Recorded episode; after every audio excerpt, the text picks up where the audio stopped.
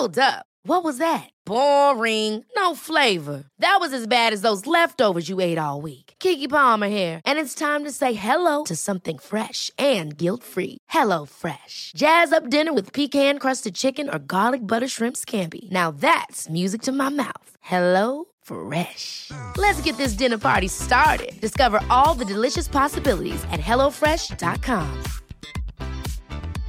I'm Sandra, and I'm just the professional your small business was looking for. But you didn't hire me because you didn't use LinkedIn jobs. LinkedIn has professionals you can't find anywhere else, including those who aren't actively looking for a new job but might be open to the perfect role, like me.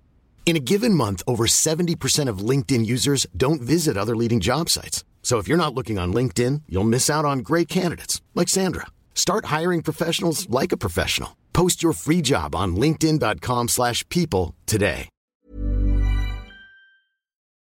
Hej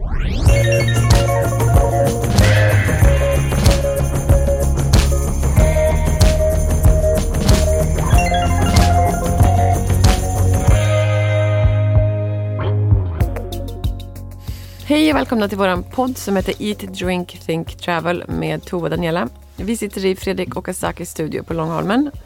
Jag är här, Tove är här, Fredrik är här Jag är här.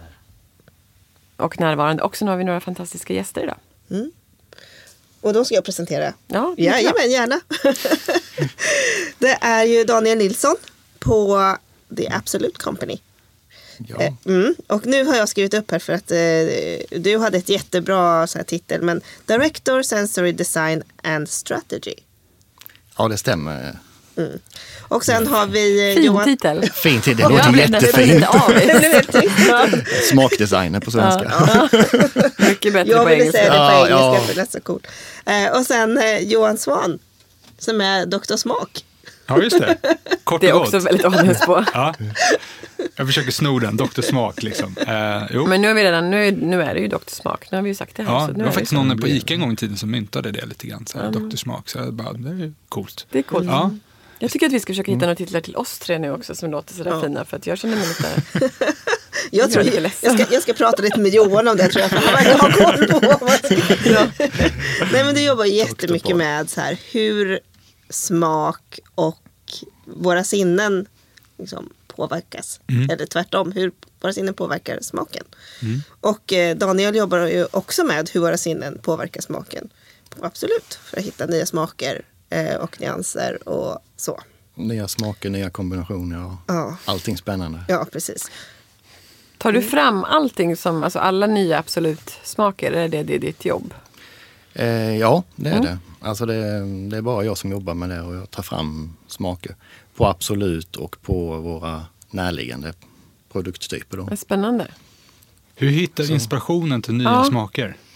Alltså jag följer mycket trendstudier eh, som kommer på, på smaker som är inne, rör oss runt om, lite grann runt om i världen också. Och sen så hittar man inspiration. Alltså jag får mycket inspiration egentligen hemifrån. Eh, alltså från naturen, vara ute i naturen, svenska, svenska skogar. Enormt mycket spännande dofter. Eh, där hittar jag inspiration. Mm. Coolt. Vad är nästa smak då? Den du inte får berätta om? Den jag är. inte får berätta om, den, den kommer strax. Lingon kanske? Eller kanske ni redan haft det? Jag kan ge dig ett tips som jag gjorde för länge sedan. Det var ingen som trodde att det skulle bli gott. Men den finns fortfarande kvar på den restaurangen som jag gjorde den på. Och det var pepparrot. Pepparrot, Mm. ja. Det har varit suveränt gott. Mm. Pepparrotsvodka. Ja Du kan få den. mig. Ja. Varsågod. Nej, men den, den senaste, du, den som Det- du första som du gjorde helt själv. Den, Den ju, första jag gjorde helt själv som jag är lite stolt över, det Mm. är absolut grapefruit. eh, En grapefruktsmak. Mm, jag älskar eh, grapefrukt. som är då eh, designad som den, den, alltså den rosa grapefruktens fruktkött. Man säger. Eh, den är ute och den eh, är väldigt, alltså, väldigt distinkt i sin smak. Den eh, har en hög intensitet. Och eh, ja, mycket fin. Den måste vi prova. Jag Den älskar är grapefrukt. Det är min absoluta favorit. Den ska jag prova. men hur tänkte du då när du skulle ta fram den? Eh, just den så följde vi mycket trendstudier på eh, USA. Och vad är, vad är grapefruit i USA? Hur, hur smakar den och vad, vad ser de som en, som en grapefruit? Varför valde ni just USA? Det är jätteintressant. Förlåt, men det var ju... Eh, en, stor, Otippat. en stor marknad. Tänker man också då typ som grapefruit, det finns ju en värld av olika grapefruits egentligen.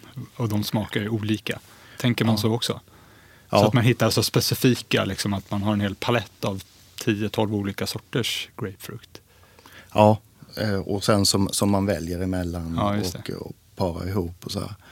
Sen så följer vi ju trend, en, en väldigt stor trend nu, alltså eh, konsumtionstrend, är ju att man dricker, alltså det går ju hälsotrend även i detta, även om inte eh, just eh, vodka Hälsa och alkohol, det känns väldigt- Nej, nej, inte koppla samman så. Men dock eh, så går ju trenden i att man, man gärna konsumerar vodka med soda. Eh, alltså du har, använder din vodka och sen mixar du med eh, kolsyrat vatten. Bara för att du ska få ner, eh, inte addera så mycket socker, eh, söta mixes och sånt. Så den trenden att konsumera ökar ju. Och när det gäller det då så eh, blir eh, vodkans betydelse så mycket större. För då ska ju vodkan leverera på en hög alltså smakarom och den ska leverera på munkänsla och du ska få liksom en trevlig mix, eh, mixad cocktail bara med vodka soda då. Eller tonic. Eller ton, tonic. tonic är också alltså, som jä- jättevanlig upp, Mm. uppåtgående. Jag älskar ju vodka tonic. Jag är inte så soda, men tonic tycker jag är perfekt. Det är lite bittert också. Men Ja. jag tänker så här, grapefrukt passar ganska bra till så här, sprit. Nu kanske du, jag vet inte om det är något Johan. När jag var i Korea, eller i Korea så har de ju soju. Ja. Och det är så här rissprit. Mm. Och eh, den har ju blivit väldigt populär så här, med att smaksätta. Med olika smaker. Som typ så här hallon och, och citron. Och just grapefrukt eh, passar faktiskt väldigt bra. Fast där är ju tanken då att det inte ska smaka någon sprit. Utan man ska, liksom, Bara smaka man ska frukten. smaka gott. Mm. Liksom bara. Men jag, jag tror det du får med grapefrukten som är lite speciellt, det är ju att du får den här förnimmelsen, fast det kanske inte är ens den smaken. Det är ju att du får den här bittra smaken kanske från just grapefrukt. Som man inte, eller beska liksom, som man inte, det behöver inte ens finnas där, men bara att det heter grapefrukt kan ju göra att hjärnan tycker att du får en mer Just det. komplexitet i smaken.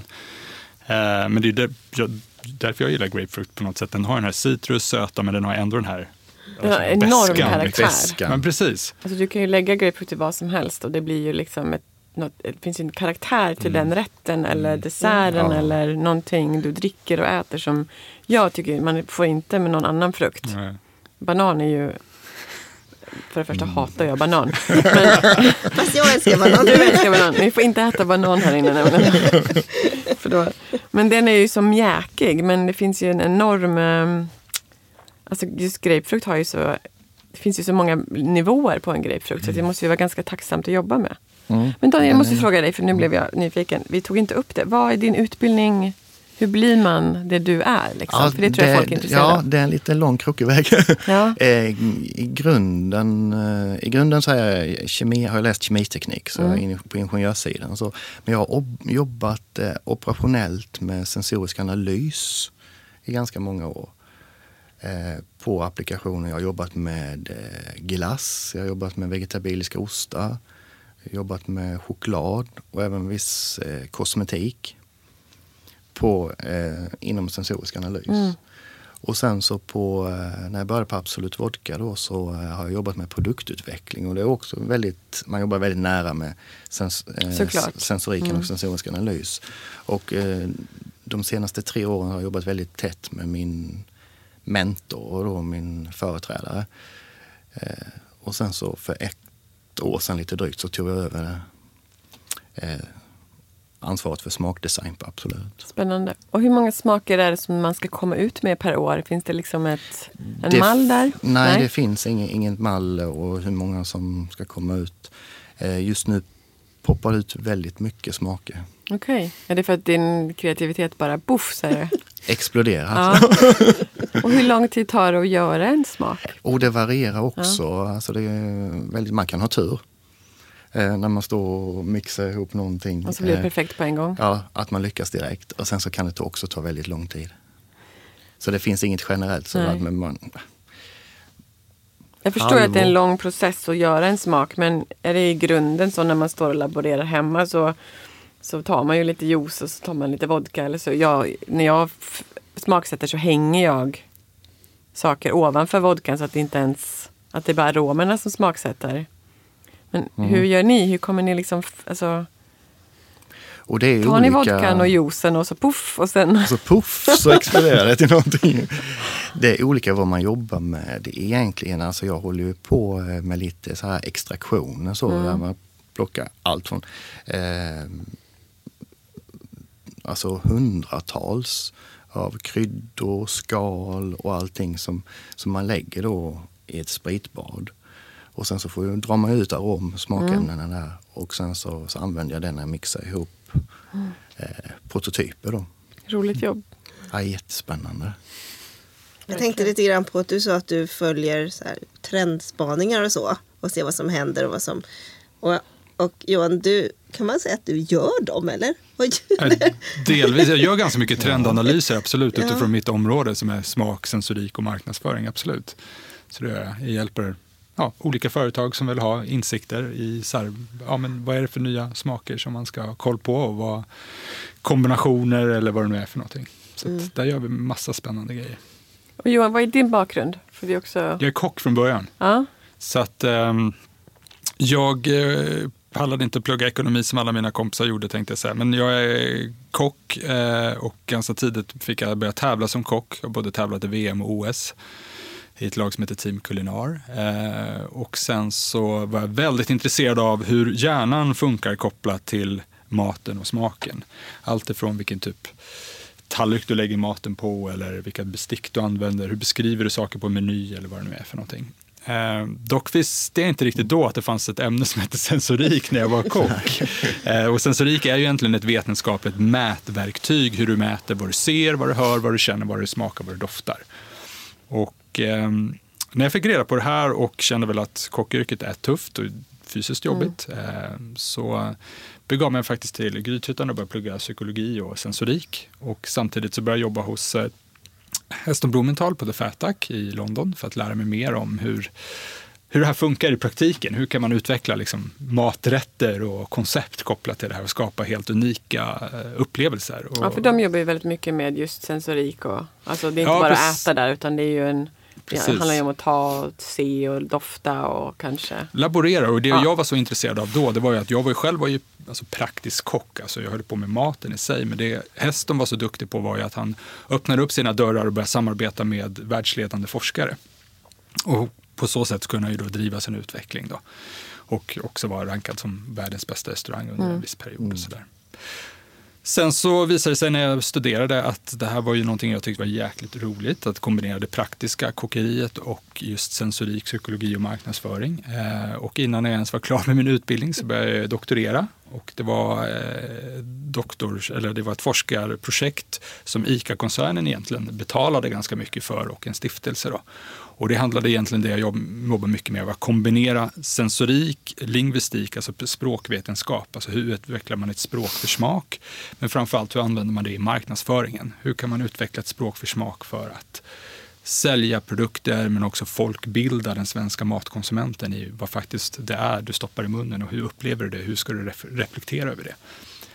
För min hypotes är, har du inget språk för smak så finns inte heller språk, smakupplevelsen. Så du behöver ha det och jacka ihop i perceptionsdelen i hjärnan. Liksom. Så att det är min bakgrund. Eh, jobbat på ICA i många år. Eh, och sen så idag så driver jag ett forskningslabb i Grythyttan som heter SenseLab. Och så driver jag en egen byrå som heter Dias och Svan som handlar om att plocka ner och hjälpa företag eh, kopplat till just alltså, forskning. Det görs så mycket forskning där ute om sensorik, psykologi och allt vad det är för någonting. Men det är väldigt få som tar del av den här forskningen. Det blir hyllvärmare, inte ens forskare själva läser det här. Och då har jag gjort det av en grej eh, av att hjälpa företag att plocka ner all den här kunskapen som jag ändå sitter och läser och jobbar med i alla mina forskningsprojekt och hjälpa dem att göra då kort och gott forskning, alltså vad ska man säga, forskning och trenddriven innovation. Utveckla nya produkter, hitta nya smaker men också skapa kompetens och relevant liksom, kunskap till det här området man jobbar med. Liksom. Det var en jäkla lång utläggning på vad jag gör. Va? Men du har ju tagit det här med smak liksom ett steg till kan man säga. Att det inte bara det man sitter liksom och stoppar i sig utan det som man ser, hör, doftar, upplever. Liksom, hur det påverkar det du äter. Och det är någonting tror jag som, alltså, jag känner att det känns väldigt mycket framkant just nu. Jag menar, det är väl det- det dit är vi ju- är på väg liksom, till nästa steg i restaurangbranschen. Liksom. Ja, och det är ju ett, alltså det är ett multisensoriskt samspel. Alltså hur sinnena liksom slår ut varandra eller hjälper varandra för att skapa en upplevelse. Det är inte bara smak och så bryter man loss det att ja, men nu är det sött, syrligt och allt vad utan det är liksom ett samspel med alla sinnen. Det man blir bättre och bättre på nu i liksom forskning det är att kunna mäta det här och ha rätt typ av liksom vetenskapliga metoder för att förstå vilken påverkan har musiken när du faktiskt äter. Eh, Och det är ju sånt här vi håller på med nu att titta på men musik och vilken påverkan det har. Olika frekvenser påverkar olika smaker. Och högfrekvent musik gör att du upplever en förhöjd sötma till exempel. Och lågfrekvent. Jag ska koppla in Fredrik på en gång. Mm. Därför att Fredrik, du sa att du hade sett någonting på flyget. Var det det? Precis. Ja. Det tyckte jag var intressant. Det För du har ju varit i Japan. Ja, Precis. Ja. Finnair har någon kampanj nu eller någon sån setup med Myllymäki och Per Gessle.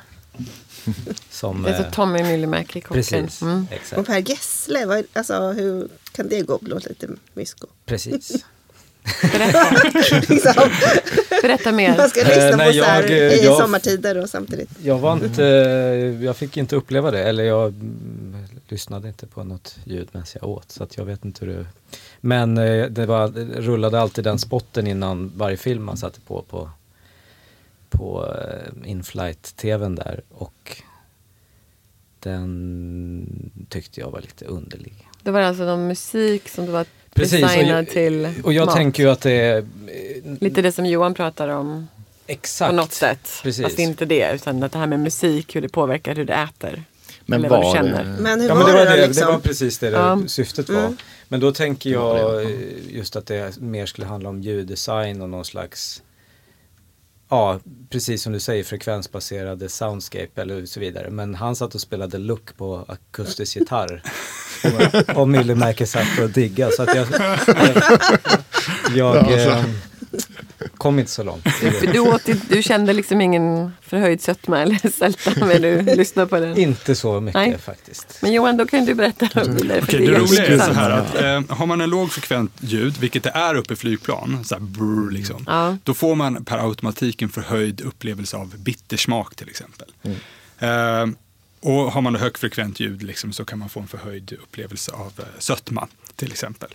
Eh, men det här har ju med luftfuktighet givetvis att göra olika flygplanstyper också, hur det påverkar smaken. Men vibrationerna från planet sägs, alltså ljudet, gör ju då att hjärnan då liksom skickar olika signaler egentligen.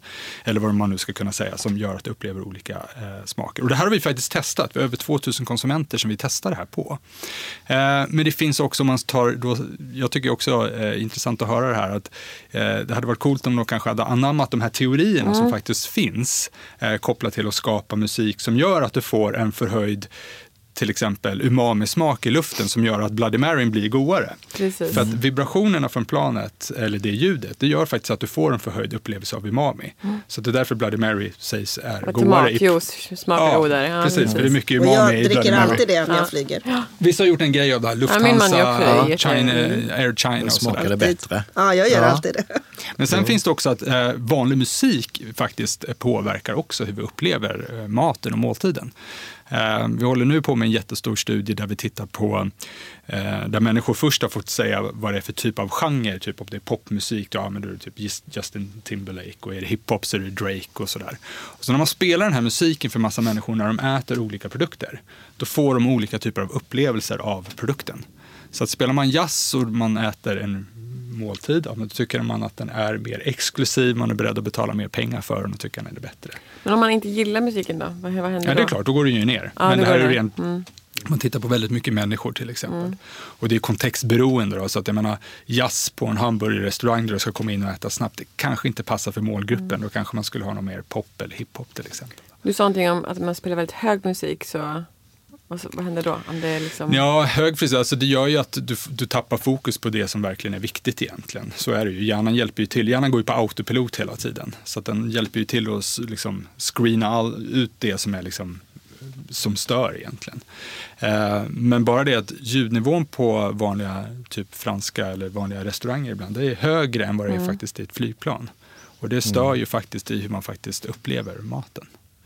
Så det är inte så många restauranger som alla gånger har tänkt på just valet av musik, ljudnivån generellt av när folk går på liksom, golvet och ljudet från kök och sådana saker. Det påverkar omedvetet faktiskt hur du upplever den här produkten eller smaken. Så jäkligt intressant. Och en annan grej som vi gör nu, bara kort, det är faktiskt att titta på eh, hur hänger film och smak ihop. Vad händer om du äter vissa produkter kopplat till komedi, romantisk film eller thriller och sådana här saker.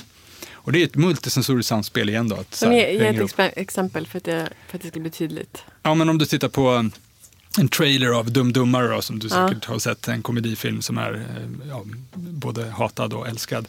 Eh, vad händer då när du äter olika produkter när du kollar på det? Hur går dina liksom, känslor? Hur påverkar smaken? Blir du gladare? Är du beredd att betala ett högre pris? Eller vad det nu är för någonting. Och sen så gör man, man samma produkter man ser på andra filmer, då, typ en ja, Titanic eller vad det nu skulle kunna vara för någonting. Då. Vad händer då med smakupplevelser? Är det sånt här man tänker på när man gör eh, typ ICA-reklam? Liksom? Att, Nej, det, jag, jag är inte kvar på ICA längre, så jag har Nej, ingen aning. Men absolut. Men det är det här jag försöker vara liksom en länk in i, i branschen. Att göra spännande och försöka översätta forskning till att ja, men hur kan man göra nästa reklamfilm? Eller hur kan man göra det som Per Gessle och Tommy Myllymäki gjorde, men kanske mer forskningsrelaterat till att faktiskt, som du var inne på, ta fram designad musik. Jag ska ju säga att det kanske de har gjort, jag har ingen aning. Men, men det verkade...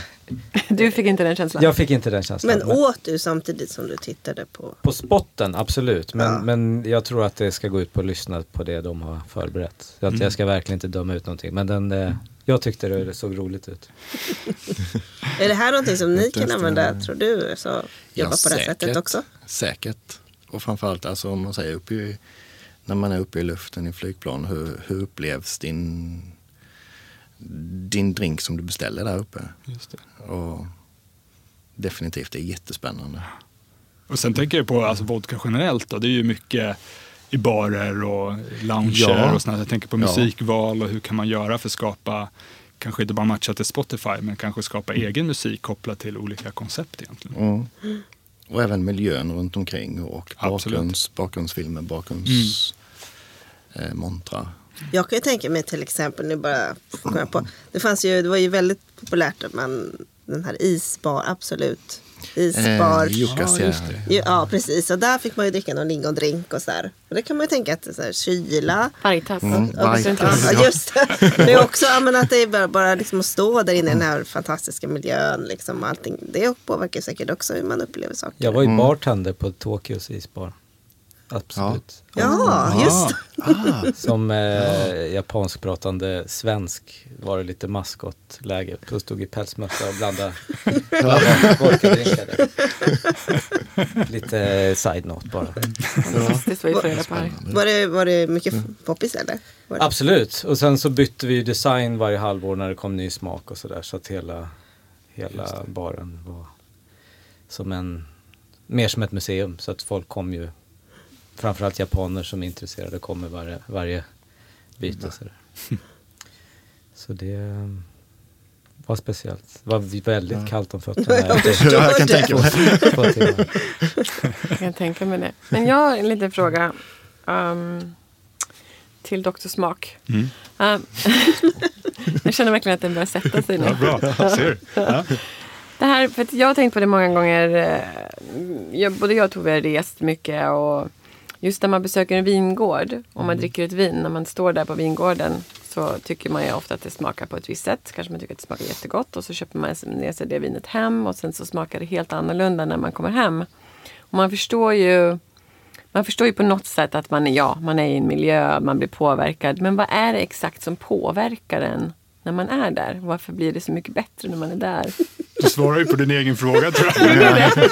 Men det är kontexten ju. Det är ju det det är här. Jag gör ju samma sak varje år. Jag köper ju med mig fina tequilas eller framförallt med skall när jag är i Mexiko. Ja. Tycker det är så gott när jag är där borta liksom, och, Och så dricker tacos. Så sitter jag hemma och bjuder på tacos. Så så bara, är det någon som ska ha med skall? Folk bara, nej det är nog bra. Det är inte, så. det är inte samma upplevelse. Det, det, det är kontexten och miljön och alla de här delarna som hjärnan tar in per automatik som gör att det blir, det blir, det blir annorlunda. Jag ska inte säga om det blir bättre eller sämre. Men Vår ofta hjärna är lite så här lurig. Den Hjärnan en- styr allt. Mm. Jag pratar alltid om sensation och perception. Hjärnan styr liksom smakupplevelser. Det är hjärnan som skapar smaker. Som jag säger ordet ja, men vanilj här inne så tänker ni direkt per automatik. Så här, men det är sött, det är yoghurt, det är glass och kakor eller vad det är för någonting. Jag tänkte Men bara på själv- vaniljstång. Och jag tänkte också vaniljstång. Ja, ni kanske är för high-end jag. Men grejen är ju att det är så människor tänker. Och då när man ser eller hör bara ordet vanilj på en förpackning eller produkt eller på en meny, ja men då tänker man sött och allt det här. Men i själva verket så är ju vanilj långt ifrån sött och gott. Det är ju bittert och beskt liksom, och så här läder. Det är ju bara kontexten av det som vår hjärna har lärt sig att det är sött och gott. Men gör man samma test någon annanstans i världen så blir det säkert ett helt annat resultat. Och det handlar väl också lite grann om det här med smakminnen. Mm. Alltså att man har, för det tycker jag är jätteintressant och jag tror att jag har skrivit om det för det också Tove, det här med att man kan förnimma saker från sin barndom väldigt starkt ofta. Att man har ett första matminne eller ett smakminne och att de där sitter i väldigt starkt. Och den andra saken som jag tyckte var intressant att höra vad du tycker om det är det här att, att man kan både doft och smak har ju, alltså kan ju vara kopplat till saker. Alltså om jag går i New York eller om man har varit utomlands, man bott någonstans länge så kan man ju få en, en arom av någonting och så triggar det så otroligt mycket i ens huvud. Just det. Alltså även kopplat till musik också. Ja, men det är ju, hörsel och smak och doftsinnet det är ju våra mest emotionella sinnen. Så du, om jag hör en tryckarlåt nu så får jag samma känsla som när jag var tio. Trycker i mellanstadiet med... Ja. Eh, men tillbaks till det här med smakminnen. Det är ju det klassiska är Marcel Proust till exempel. Det här med madeleinekakan. Liksom att han, Marcel Proust är en fransk litterär eh, författare som reflekterar när han är lite äldre om att han sitter och doppar Lindblom, eh, madeleinekakan i Lindblomste i vuxen ålder. Och när han gör det så kastar han tillbaka liksom smakminnena till att han faktiskt sitter i sin fasters knä när han är liten och gör det. Så han får samma upplevelse. Och det är så starkt. Ja, men precis. Och det är ett annat exempel kopplat till den hypotesen egentligen och kanske mer med ljud. Det var ju det när jag var hos Heston Blumenthal när man hade den här rätten The Sound of the Sea som Ja. jag tror fortfarande finns på hans meny. Yes, den är, Det är ju liksom att han spelar ju upp, du får ju en rätt som är helt fantastisk som är liksom ett ostronskum som är ju, ser ut som en våg och så är det havets delikatesser som sköljs in och så är det liksom en fejkad sandstrand och som är torkad svamp och sådär. Och du äter den, det är hur gott som helst. Det är som en kallsup i, i liksom västkusten.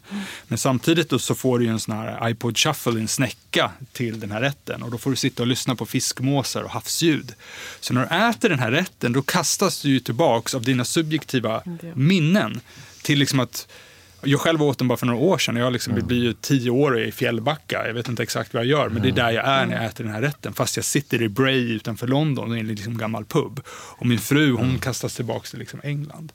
Så det är ju fantastiskt hur de här två, smaken och musiken eller ljudet Vad kan betyder det om man inte liksom. blir påverkad av sånt? Alltså? Jag tyckte att den var sjukt dålig. Den, The Sound of the Sea. Ja, alltså rätten var jättegod men jag hade Mm. ju jättegärna skippat de där hörselsnäckorna. Alltså jag, det, det störde bara hela min sensoriska upplevelse tyckte jag. Ja, jag vet inte vad det här skulle kunna vara. vad det är, men, men eh, Och jag har det ju var faktiskt första gången jag hörde det. också. Ja, ja, det var inte Det kan säga imponerad. så att du inte har så bra minnen av just hav och... Ja, men jag älskar ju hav. Jag är ju typ, måste ju leva vid vatten, lever fortfarande vid vatten. Jag tycker att hav är det bästa Men som man ska ju finns. komma ihåg all, allting som handlar om sinnena egentligen, musik, smak, doft, allt det, det är subjektivt. Liksom. Ja. Det är ju, sensoriken gör ju att man mäter och kan göra objektiv data av saker och ting. Eh, men annars är det ju så att du tycker en sak och du tycker en sak. Ja, nej, jag var- Och varit- man har ju sina, liksom, beroende på var man kommer ifrån. Liksom. Jag menar, min fru är från Mexiko och England. Ja, men hon har ju preferenser från barndomen Mm. som inte jag har. Jag älskar Kalles Kaviar. Hon klarar ju inte av det. Doften eller, eller lukten ska man väl säga i det här fallet. Då. Så, så att man har ju olika... Ja, Det är så spännande. Ja, det är jätteintressant. Och även det här när man, när man tar bort ett sinne till exempel. Du äter någonting fast du Inte har förbundna ögon. Eller alltså, du sitter kanske i ett mörkt rum och äter någonting eller du har förbundna ögon. Mm. Eh, hur olika man upplever vad man konsumerar. Är det då sant att ett, om man tar bort ett sinne att ett annat blir starkare? Till exempel om du som du nu säger att man har förbundna ögon. Blir något annat mera prominent då? Ska Dr. Smak svara på det? Ja, Dr. någon, Smak. av er, någon av er får smaka. Nej, Någon av er men, får smaka. jag tror inte så ögonblickligen att du bara täcker ögonen liksom och sen så blir det starkare. Nej. Utan det är ju mer att du, du, om du får ett nedsatt sinne tror jag, typ, det har ju visat sig att de som tappar ja, men synen då, de blir duktigare på att använda hörseln som, som ett vad heter det, verktyg att ta sig fram. Och det är väl klart att ja, tappar du eh, andra sinnen också så förstärks kanske andra. Då. Men jag vet ju att tappa, det är lätt att tappa sm- smak, det är ju bara fem smaker vi har i munnen. Det är ju inte så lätt att tappa dem. Det kan man ju givetvis göra av olika medicinska behandlingar och sånt där. Och, ja. Men du kan ju också tappa själva doften. Och den är ju den som styr väldigt, väldigt, väldigt mycket för att skapa en helhet. Och, och tappar man det, då, kan, då blir ju inte mat kul alltså. För då är det enda kvar, då är det liksom sött och salt. Och sen. Precis. Och då kan, folk, då kan man faktiskt bli deprimerad av det. Ja, men det kan jag tänka mig. Men det roliga är att vi får, det är ju det enda sinnet vi inte får hjälp med.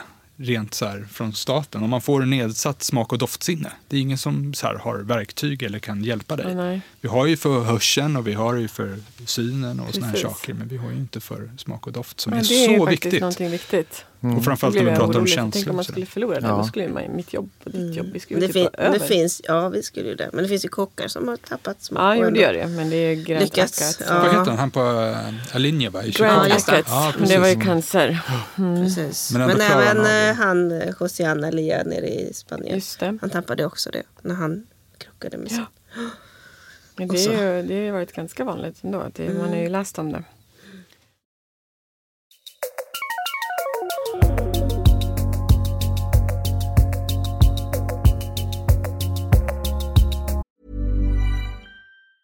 If you thought the only way to get a more defined jawline with natural looking results was through surgery, think again. Juvederm Volux XC is a non surgical injectable gel filler that improves moderate to severe loss of jawline definition and can help you achieve natural looking results with little downtime. Even better, this improved definition lasts up to one year with optimal treatment. No maintenance required. Improve jawline definition for a smooth, sculpted look with Juvederm Volux XC. For important safety information and to find a licensed specialist, visit juvederm.com. That's J U V E D E R M.com. Not for people with severe allergic reactions, allergies to lidocaine, or the proteins used in Juvederm. Common side effects include injection site redness, swelling, pain, tenderness, firmness, lumps, bumps, bruising, discoloration, or itching. There's a risk of unintentional injection into a blood vessel, which can cause vision abnormalities, blindness, stroke, temporary scabs, or scarring. Talk to a licensed specialist to find out if it's right for you. Hey, I'm Ryan Reynolds. At Mint Mobile, we like to do the opposite of what Big Wireless does. They charge you a lot, we charge you a little. So naturally, when they announced they'd be raising their prices due to inflation, we decided to deflate our prices due to not hating you. That's right. We're cutting the price of Mint Unlimited from $30 a month to just $15 a month. Give it a try at mintmobile.com slash switch. $45 upfront for three months plus taxes and fees. Promo for new customers for limited time. Unlimited more than 40 gigabytes per month. Slows. Full terms at mintmobile.com. Hold up. What was that? Boring. No flavor. That was as bad as those leftovers you ate all week. Kiki Palmer here, and it's time to say hello to something fresh and guilt-free. Hello Fresh. Jazz up dinner with pecan-crusted chicken or garlic butter shrimp scampi. Now that's music to my mouth. Hello Fresh. Let's get this dinner party started. Discover all the delicious possibilities at hellofresh.com.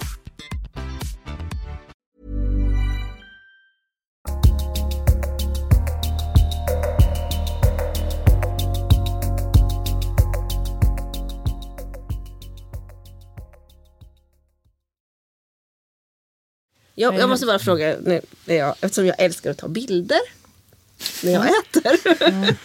Ehm, och jag vet inte om det är du som har sagt det Johan eller om det är någon annan som har sagt det. Jag tror faktiskt att det är du som har Ja. sagt det att när man tar bilder Ja. så upplever man ju sma- alltså, maten smakar godare.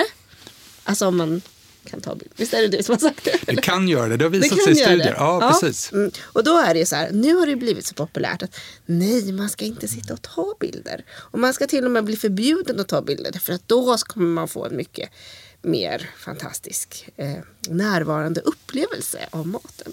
Kan inte vi Mm. bara liksom Du vill bara- att du vill inte att- behöver vara så. Det, du vill, jag trodde att du ville Du vill ta bilderna.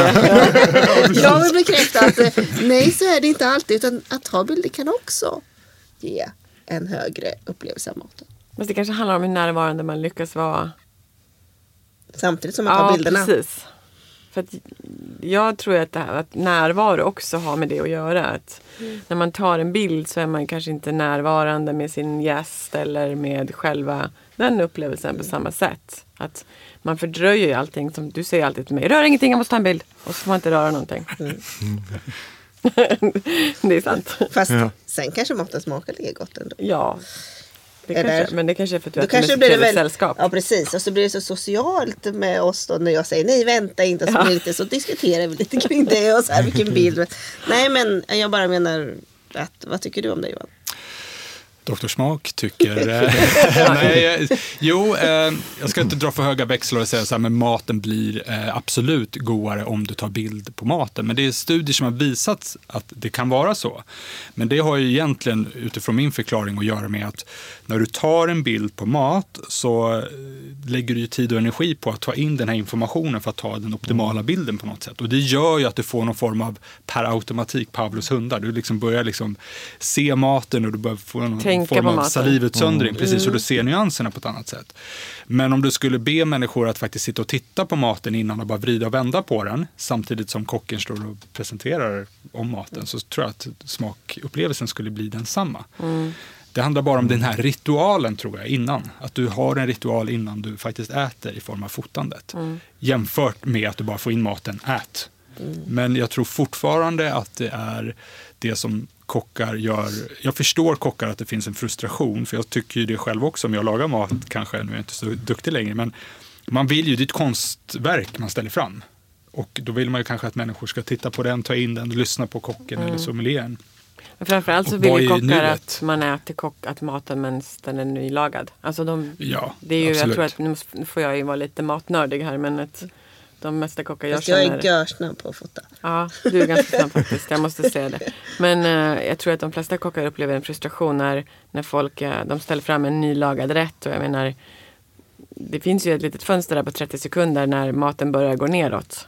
Från att den är nylagad och sen är det 30 sekunder och sen blir den liksom inte... Då måste man ta den där bilden jäkligt snabbt. Ja, så- precis. Men jag är Jo men då förstår jag att de, ja men nej, det här ljuset ska fotas Omtagning. där Ja. eller fotas där. Och så du vet så ser man den maten då som man eh, precis nylagad och härlig vandrar runt på bordet för att hitta en optimal bild istället för att bli uppäten. Men det Fast finns- jag kan tycka lite att det är bara själva grejen också att förbjuda mig att ta en bild. Alltså, det Du har bara blivit förbjuden Jag en bara- gång i ditt liv. Nej då, det är flera gånger. Som en gång som jag vet om. Ja. Men, det, men det är ju fler restauranger som har lite sådana idéer Ja. för sig. Men det, det underliggande här är ju att det finns ju ett väldigt starkt vad ska man säga, gästbeteende eller vanligt människobeteende idag. Det är, ju, det är ju att visa upp sig kring mat, det är ju så viktigt. Och det är därför man vill visa upp att man är på de här restaurangerna och äter och lägger upp bild på mat. Det är ju, Brilliant Savin kunde inte haft mer rätt som han sa för x antal år sedan. Han sa Tell me what you eat and I will tell you who you are. Det är ju precis det vi är idag. Eh, Och det är viktigt att visa upp oss med rätt varumärken och produkter och, och restauranger och såna här saker. Och det är det som driver på det här egentligen. Ja. Tobbe, du skulle inte lägga upp Findus... Vad heter det? Fiskpinnar. Fiskpinnar. mat. Nej. Nej, det skulle jag inte. Det. Fiskpinnar. Men jag bara, alltså skulle... Det Jag, heter nej, fish det, and chips då helt plötsligt. nej men till exempel då, när de ni, tänker ni någon gång så här matdryckeskombinationer och hur det ska liksom... Vad, eller tänk, hur tänker ni liksom när ni tar fram en smak? Du, om du går i skogen och får nya influenser, kan du på något sätt känna att i framtiden att du vill koppla ihop det på annat sätt? Det, alltså vi kan mycket väl tänka oss att alltså, koppla ihop och matcha mot, mot maträtter och sånt där. Och lite på, eh, sådär på bänk eh, idé som man har haft. Så här går det åt det hållet. Alltså, kan jag koppla detta till någon mattrend? Eh, vad skulle detta vara för någon? Skulle det motsvara eh, ett trevligt rött vin till exempel?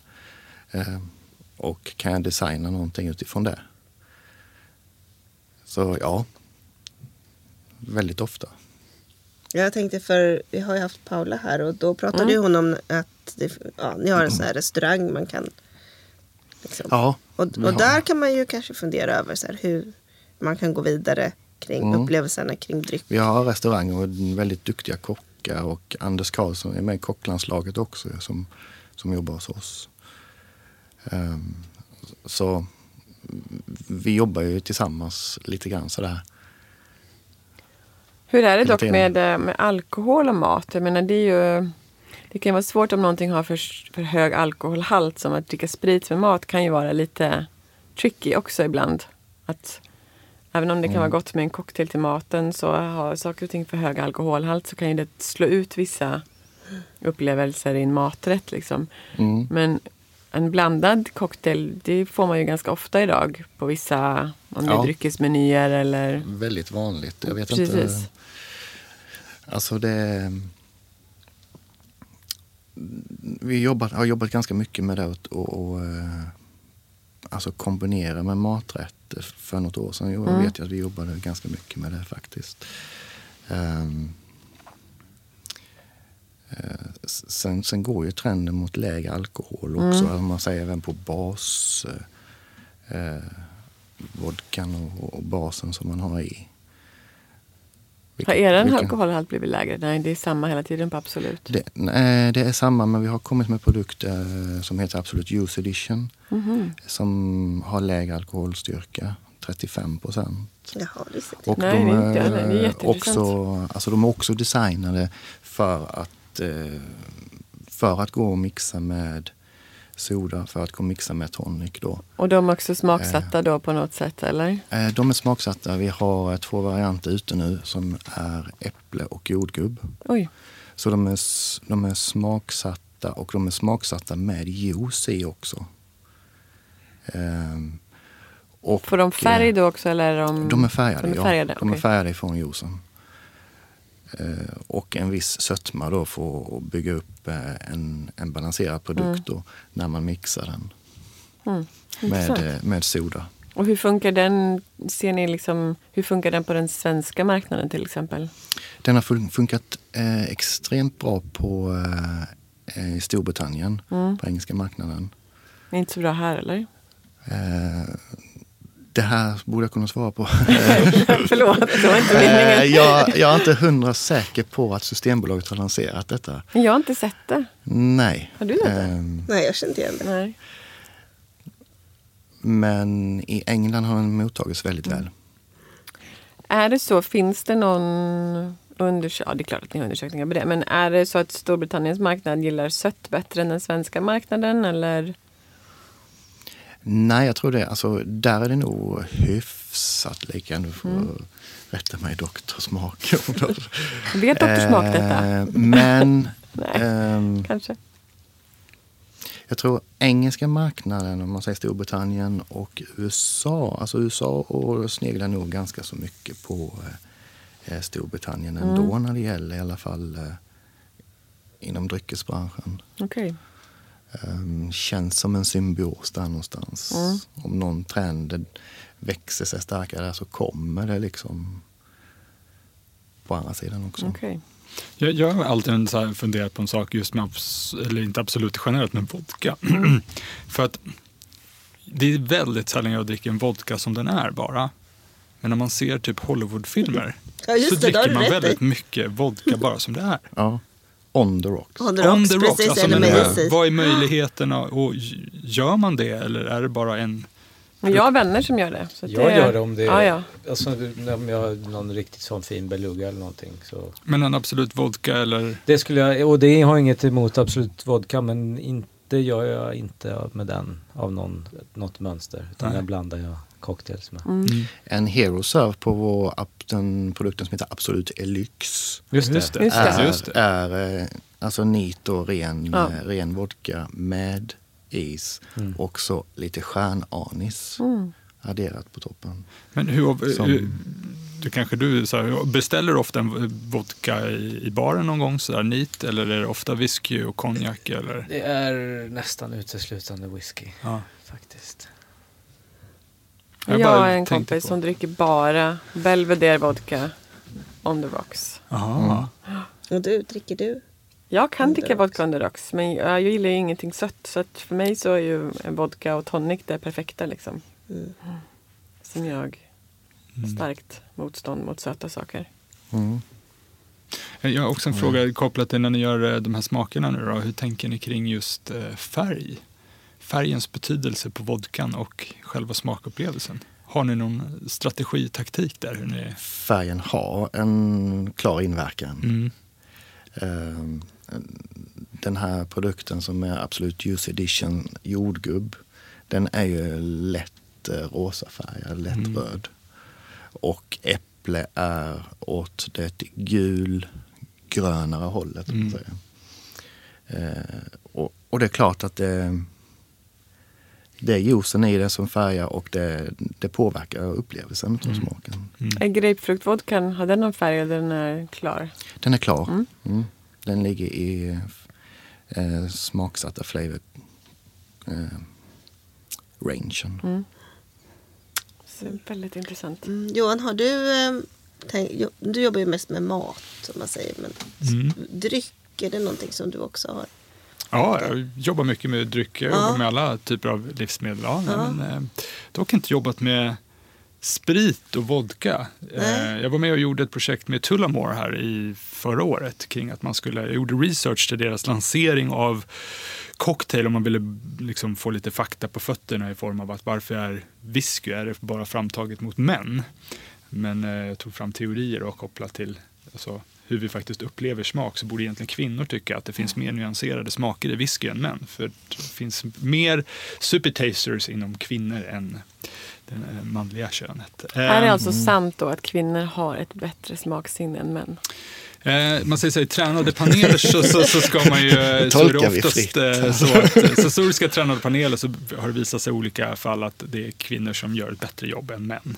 Men man klassar ju också in människor i hela världen i eh, det här är rent semantiskt och som några forskare kom på med non-tasters, tasters och supertasters. Non-tasters har väldigt få receptorer i munnen för framförallt en grundsmak, bittersmak, då, men också generellt för att man har svårare att känna andra intensiteter av grundsmaker, typ sött och syrligt och salt. Tasters har lite mer medan supertasters har väldigt mycket, både i munnen och i svalget. Då. Och de här zonerna som man pratar om på tungan förut, de finns ju inte utan de finns, de här receptorerna Överallt. finns överallt. Ja. Men då är det ungefär 25 procent av människorna runt hela världen är non-tasters, 50 procent ungefär är tasters och 25 procent är supertasters. Men av de 25 procenten så är det mer kvinnor än män som är supertasters. Så då alltså kan vi då konstatera fakta här i våran podd att Dock Smak har bekräftat att kvinnor är bättre på smak än män. Jag är supertaster. Okej. Yes, säger jag bara då. Och det betyder inte att jag är bättre än någon annan. Bara det att jag typ har väldigt svårt för bitter smak. Ja. Nej, men så, så att det, det är, och, och jag tycker Nej, inte så nej. här, det här med vodka är ju jättekul. Som, som det är ju egentligen eh, alkoholen i så här starkare drycker som kanske whisky och vodka. Det är ju egentligen, alkoholen då blir ju egentligen ett känselsinne, alltså trigeminalsinnet. Så att det blir ungefär i motsvarigheten i min värld lite grann det här med chili. Det blir ju någon så här smärtreceptorer som går igång och man får en viss typ av vad ska man säga, upplevelse som kan i sin tur trigga andra smaker. Tänker då kopplat på eh, med maten egentligen. Då. Jag tänker just kaviar, vodka. Jag tänker, Ja, typ svart strö- strökaviar. Väldigt och- gott. Ja, precis. Kalles och... Kalles kaviar. Kalles kaviar. Kalles kaviar och... och Grapefruktvodka. Grej. Nej, vanlig Nej. vodka va? Vanlig vodka. Nej, men annars så vet inte jag riktigt. Jag har nog inte riktigt fallit för det här. Eh, typ sprit, cocktail till mat. Nej. Jag tycker också att alkoholen eh, slår ut lite för mycket. Förutom just vodka och kaviar som Fast är man super. tycker ju att det borde kunna funka. Alltså inte om man, man då inte tänker på alkoholhalten utan mera liksom idén med att blanda en drink till någonting. Borde ju kunna liksom egentligen funka väldigt, skulle egentligen kunna bli väldigt, väldigt kul. Liksom. Men det, är- man har ju varit på ganska många sådana tillställningar när det har varit ett spritföretag som har lanserat någonting och så ska det vara mat till. Liksom. Det är inte... Men varför, får man in, varför är det så svårt att få det att funka riktigt? Vad tycker ni då om den, alltså, den till svenska den. traditionen med nubbet i maten? Alltså en, Ja, det, går, en det funkar ju också. För att förhöja... Ja, alltså till Jo, men det, fun- ja, det funkar ju av en specifik anledning. Det funkar ju för att våra nubbar är ju smaksatta enligt tradition med vissa kryddor då som kanske återkommer i en kräftkok med dill. Um, eller andra saker som man har på ett julbord när man dricker munnubbe. Uh, kräftskivor eller midsommar med sill. Så att där finns det ju en extremt uttänkt tanke. Eller kanske inte var uttänkt från början men idag är det ju det. Att det funkar ju ihop. Det finns ju dill i, i akvaviten som man dricker till sina kräftor som är kokta i dill. Och, så att det är ju så genomgående smakmässigt att det funkar. Och sen är ju vodkan kall och god också. Så att det har ju säkert att göra med allting som Dr. Smak alltid pratar om här med liksom den komplexa situationen runt omkring. Fast det är just det jag tänkte just att det är därför just man borde kunna få en cocktail och en maträtt att funka tillsammans. Därför man kan ta upp olika smaker och man kan Ja. komplettera med olika smaker. Fast jag tror att det är just därför det inte funkar. Alltså för att nubben funkar för att det är, vi är så vana vid det och det är en sån tradition. Och Det är mer traditionsdelen. Ja, precis. mm, jag förstår. Tror jag. För det är ju det, ibland, ibland kan ju det vara det, det godaste som finns på kräftskiva. Att ta en, äta en kräfta, suga ut hjärnan och ta en nubbe. Liksom. Precis, och det har ju mycket med det här minnes... Brutalt. kopplingen till minnen och Mm. roliga Ja, kräftskivor och en acquired taste på hela det konceptet. Det är väl Snapsvisorna. Mm. Och hattar. Och, ha, och hattar ja. Hatten gör mycket tror jag. Ja men det är kul. Ja, det är kul. Jag menar, äta, äta typ mexikansk mat med tequila och mezcal, Ja. det är ju så himla gott. Det Det, hjälper ju till att förhöja och, och liksom... Men igen, där finns det ju en, en tradition och en kombination och, som hänger ihop. Så Mm. jag tror att det är därför det är svårt idag att göra en ny cocktail till mat. Mm. Att det kanske är det som gör det. Mm. Jag har faktiskt varit på några restauranger där jag tycker man har gjort det väldigt bra. Men det handlar ju mer om att säger man cocktail, är det för mycket åt det här söta, sliskiga hållet, ja, men då är det svårt. Ja, då är det Men kört. får man, man behöver de här rena, tydliga, nyanserade smakerna Mm. som, som mer är åt det här strama, syrliga, sträva hållet. Och egentligen. rökigt också. Ja, men tycker jag precis. funkar Rökigt. till Det mat. går ju mycket bättre än att man tänker sig att ja, men nu är det en Cosmopolitan här till eh, köttbiten. Ja, jo. Men Så det när ju om eh, att Rutebar öppnade, när vi var åt där, då hade de ju cocktails som var gjorda på ingredienser som passade till maten. Mm. Alltså, eller du fick en aubergine som var rökt kanske på tallriken och så hade du någonting rökt i din cocktail också. Och då, det tyckte jag ändå funkar bra. Det var ganska mycket, det var ju nästan inget sött utan det var ju ganska mycket grönsaksbaserade drinkar. Mm. Jag tänkte inte riktigt på det. Det gjorde jag. Bra. Ja. Men vad jobbar, Johan, vad jobbar du med för projekt nu då? Liksom? Vad är det senaste nu? Du?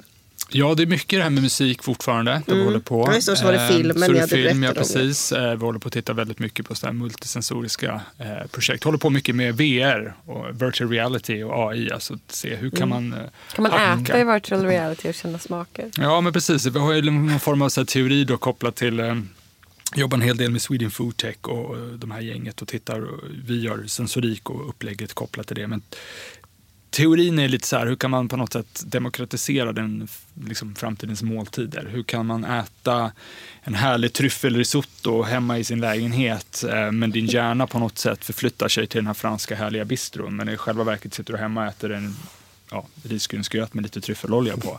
Så du kan förflytta dig liksom i den här. Men grejen är, det är för att hjärnan skapar smakupplevelser så du kan ju lura hjärnan. Så du kan lura hjärnan att äta din hjärna tror att du äter en, hälso, eller liksom en, en flottig härlig pizza, liksom en slice med 300 kalorier. Men i själva verket så stoppar du någonting i munnen som har någon typ snarliknande liksom sensorisk kvalitet som den här det pizzan. Och då tycker din hjärna att oj gud vad gott det här var. Men i själva verket då så har du inte gått upp de här 300 kalorierna. Usch vad hemskt. Nej säger jag. men Nej, det- nej, nej. Jo, jag tycker det är jätteintressant. Utifrån hållbarhetsperspektiv, hälsa givetvis. Nej. Eh, men man måste komma ihåg, forskningen öppnar ju upp lite grann av de här boxarna för att verkligen ventilera. Hur funkar det här egentligen och hur kommer man kunna skapa framtidens eh, mat och smakupplevelser egentligen? Men det har man ju pratat om förut, att man kan äta ett piller och så ska det smaka som en hel måltid. Det är liksom det jag ser fram emot. Ser fram, inte fram emot alls, x nej på den, men ser framför mig när du säger sådana saker. Jag blir livrädd. Men det då är får då du får en sån här härlig sån här, eh, toast med myror och så här sy- syrsor och så. men hellre så äter det. du upp den. Ja, men det blir jättebra. Så smakar det som du har ätit en stor biff. Nej, jag tycker det är jätteläskigt. Det blir bra. Det tyckte jag var alldeles hemskt. Daniel, vad har varit din favorit eh, vodkasmak hittills? Har du någon förutom din grapefrukt nu då som vi alla ska prova? Alltså det finns många spännande och bra kvalitetsvodka ute på, på marknaden tycker jag. Alltså jag, alltså jag, jag brukar se dem mer som eh, Alltså kan man se, om man ser vodkorna som varje produkt som individer så Mm. finns det positiva karaktärer i alla som man kan känna sådär. Eh, Men eh, som vi var inne på, mm, det finns ju Belvedere till exempel, Mm. är en trevlig vodka. Väldigt ren, eller hur? Jag Ja. har inte druckit den på länge nu men Så, så det, det finns många fina vodka ute på marknaden. har du någon sån här riktig som du absolut aldrig skulle dricka? Som jag aldrig skulle dricka. Mm. Alltså jag är så nyfiken så jag måste testa det. Ja. Det jag test, test, testar, doftar, doftar, prov, doftar, provar allt. Ja. Eh, nej, jag testar nog det mesta. Jag är intresserad av en dag. Vad är den smak hos Absolut som har gått all- allra bäst på vår marknad? Ni har gjort ganska många smaker. Vi har gjort många smaker. Original går ju Men om väldigt pratar bra. smaksatta. Smaksatta. Mm. På just, i- just i Sverige Ja. så tror jag alltså vi ligger på citrusrangen som är väldigt hög. Alltså, absolut citron, mandarin, eh, även mango och sen så päron var också Päron provar jag aldrig. sådär. Men jag kom på en vodka nu som jag faktiskt testade Ja. häromdagen. Det här var lite spännande för att eh, jag hade inte provat den innan men eh, har jag hört så mycket om. Och det är Donald Trump. Oh God. Hade ju ett destilleri, eller ägde ett destilleri innan. de gjorde en. Trump-vodkan. Ja. Eh, en lite fyrkantig flaska med någon guldetikett på. Mm. Eh, och den var s- väldigt spännande i karaktär. Den var äcklig. nej, vad, smak, Alltså, nej, men det- vad smakar den då? Varför var den spännande? Jag ska säga, alltså den var åt väldigt mycket syrliga, sura hållet. Eh, på, för att vara en neutral vodka. Mm. Sur. Och det ska passa till snabbmat då, McDonalds. Som Ja, det är favorit. Kentucky fried chicken eller sånt. Men den var väldigt, Det väldigt, väldigt udda i karaktären. Så. Okej. Mm. Jag vet inte, jag provade en sån här, jag kommer ihåg att jag provade som du pratade om, någon beluga eh, sån här vodka. Men jag, alltså jag känner ingen skillnad. Men sen är det med det, alltså jag, jag, jag Ja, har det ju mycket så här sensoriska vodka-tastings eh, för olika, i olika forum och för olika eh, personer. Då. Och det är så här, man har den där inställningen att all vodka smakar likadant. Det är ju liksom, vodka är ju smaklöst. Och så är det ju inte. Nej, det är väldigt Eh, olika. Det är en väldig skillnad. Och när man då leder eh, personer då att i denna så känner man mest framträdande egenskaper som, som detta och detta. Att det finns, alltså man kan känna vaniljtoner, man kan känna Mm. alltså lite mer smör, kola och Det den inriktningen. Sådär. Och när, du, när man pratar med personer sådär, så, så, så blir det sådana där aha-upplevelse. Aha, det, jag, jag, jag känner ju faktiskt detta. Och just vodkorna har ju i stort sett väldigt mycket karaktär ifrån råmaterialet som det är gjort på. Som Så potatisvodka. Har en viss karaktär. Smakar ju väldigt mycket potatis. Ja, det kan man ju. Alltså, och, och vissa av dem ännu mera Ja. än andra. Så att eh, man får väldigt karaktärsskillnad. Det finns ju någon rysk vodka. Som jag inte kommer ihåg vad den heter. Som smakar väldigt mycket vanilj.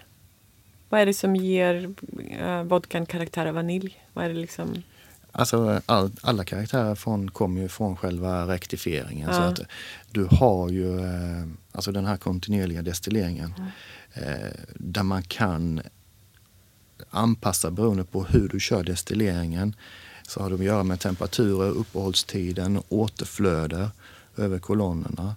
Och hur du bestämmer att köra det så tar du tillbaka liksom smaker, eh, smakämnen. Mer eller mindre. Och därav så kommer karaktären. Superintressant. Så du, du, du kan ju styra mot neutralare, man Mm. kallar för neutralare. Eller så kan man styra mot där du har mera karaktär. Just det. Hörrni, vi måste börja runda av. Det här var jätteintressant. Jag tycker vi gör så här att vi måste nästan ha tillbaka er en gång till.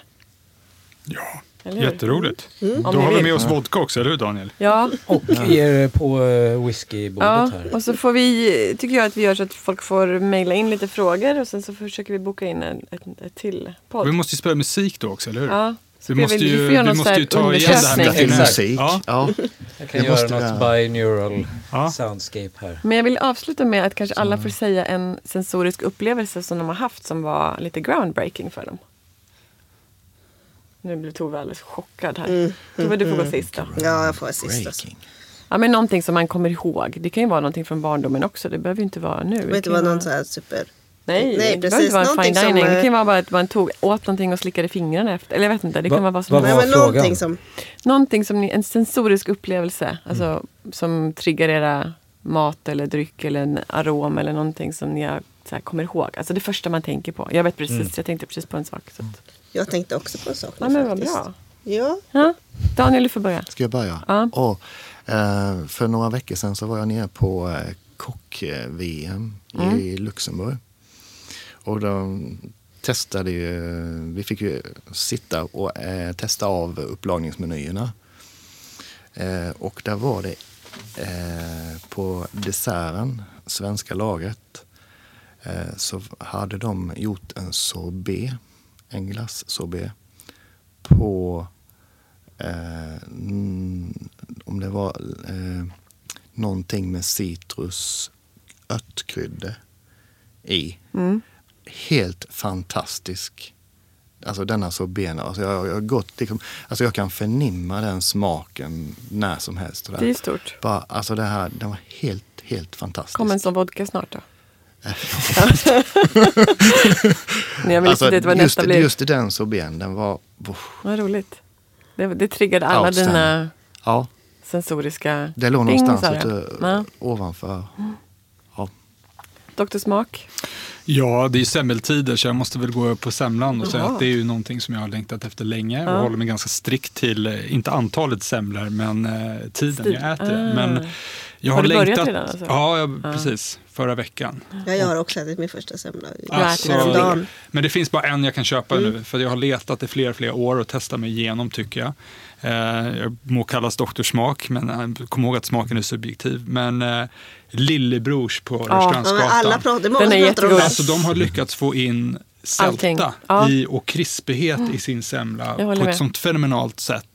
Så jag har nog aldrig ätit sån bra semla. Så att för mig när jag bara tänker på semla och hör lillebror och den så blir Då jag blir helt det så här, Pavlos. Hundar i munnen.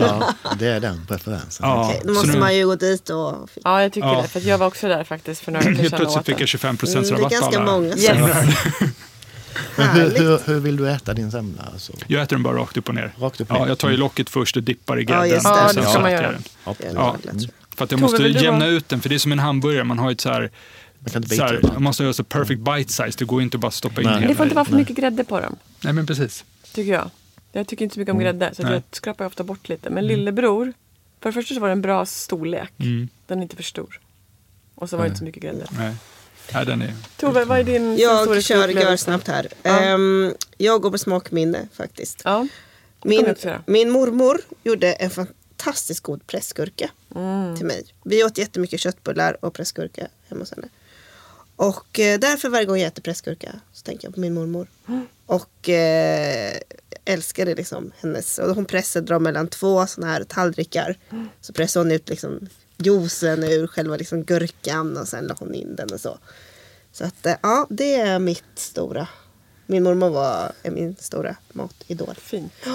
Pressgurka. Mm. Fredrik? Mhm. Jag har ett av mina absolut starkaste smakminnen som jag har är ehm, när jag är i Japan så dricker jag plommonvin med oolongte.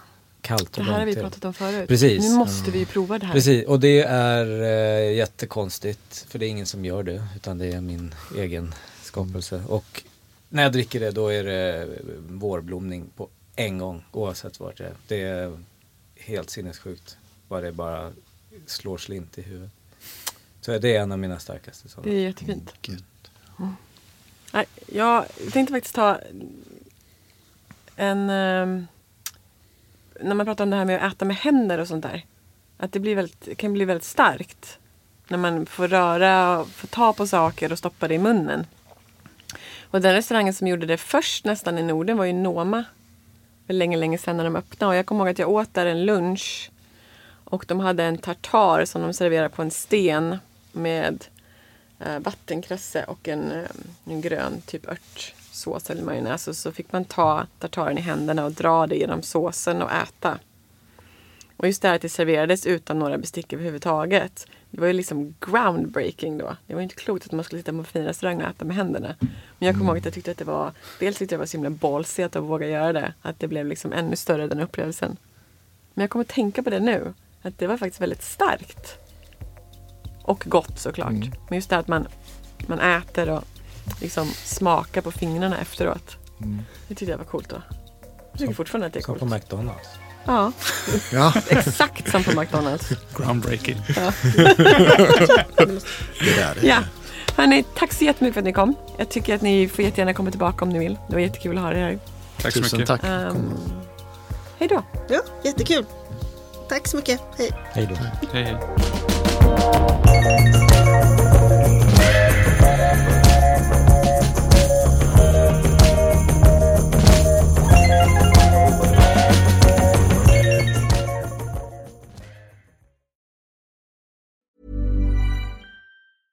Ever catch yourself eating the same flavorless dinner three days in a row?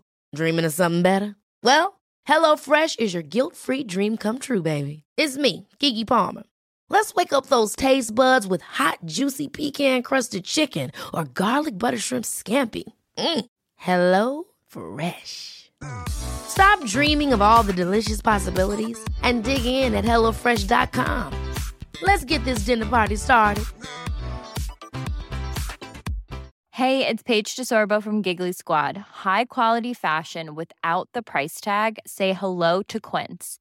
I'm snagging high-end essentials like cozy cashmere sweaters, sleek leather jackets, fine jewelry, and so much more. With Quince being 50 to 80% less than similar brands.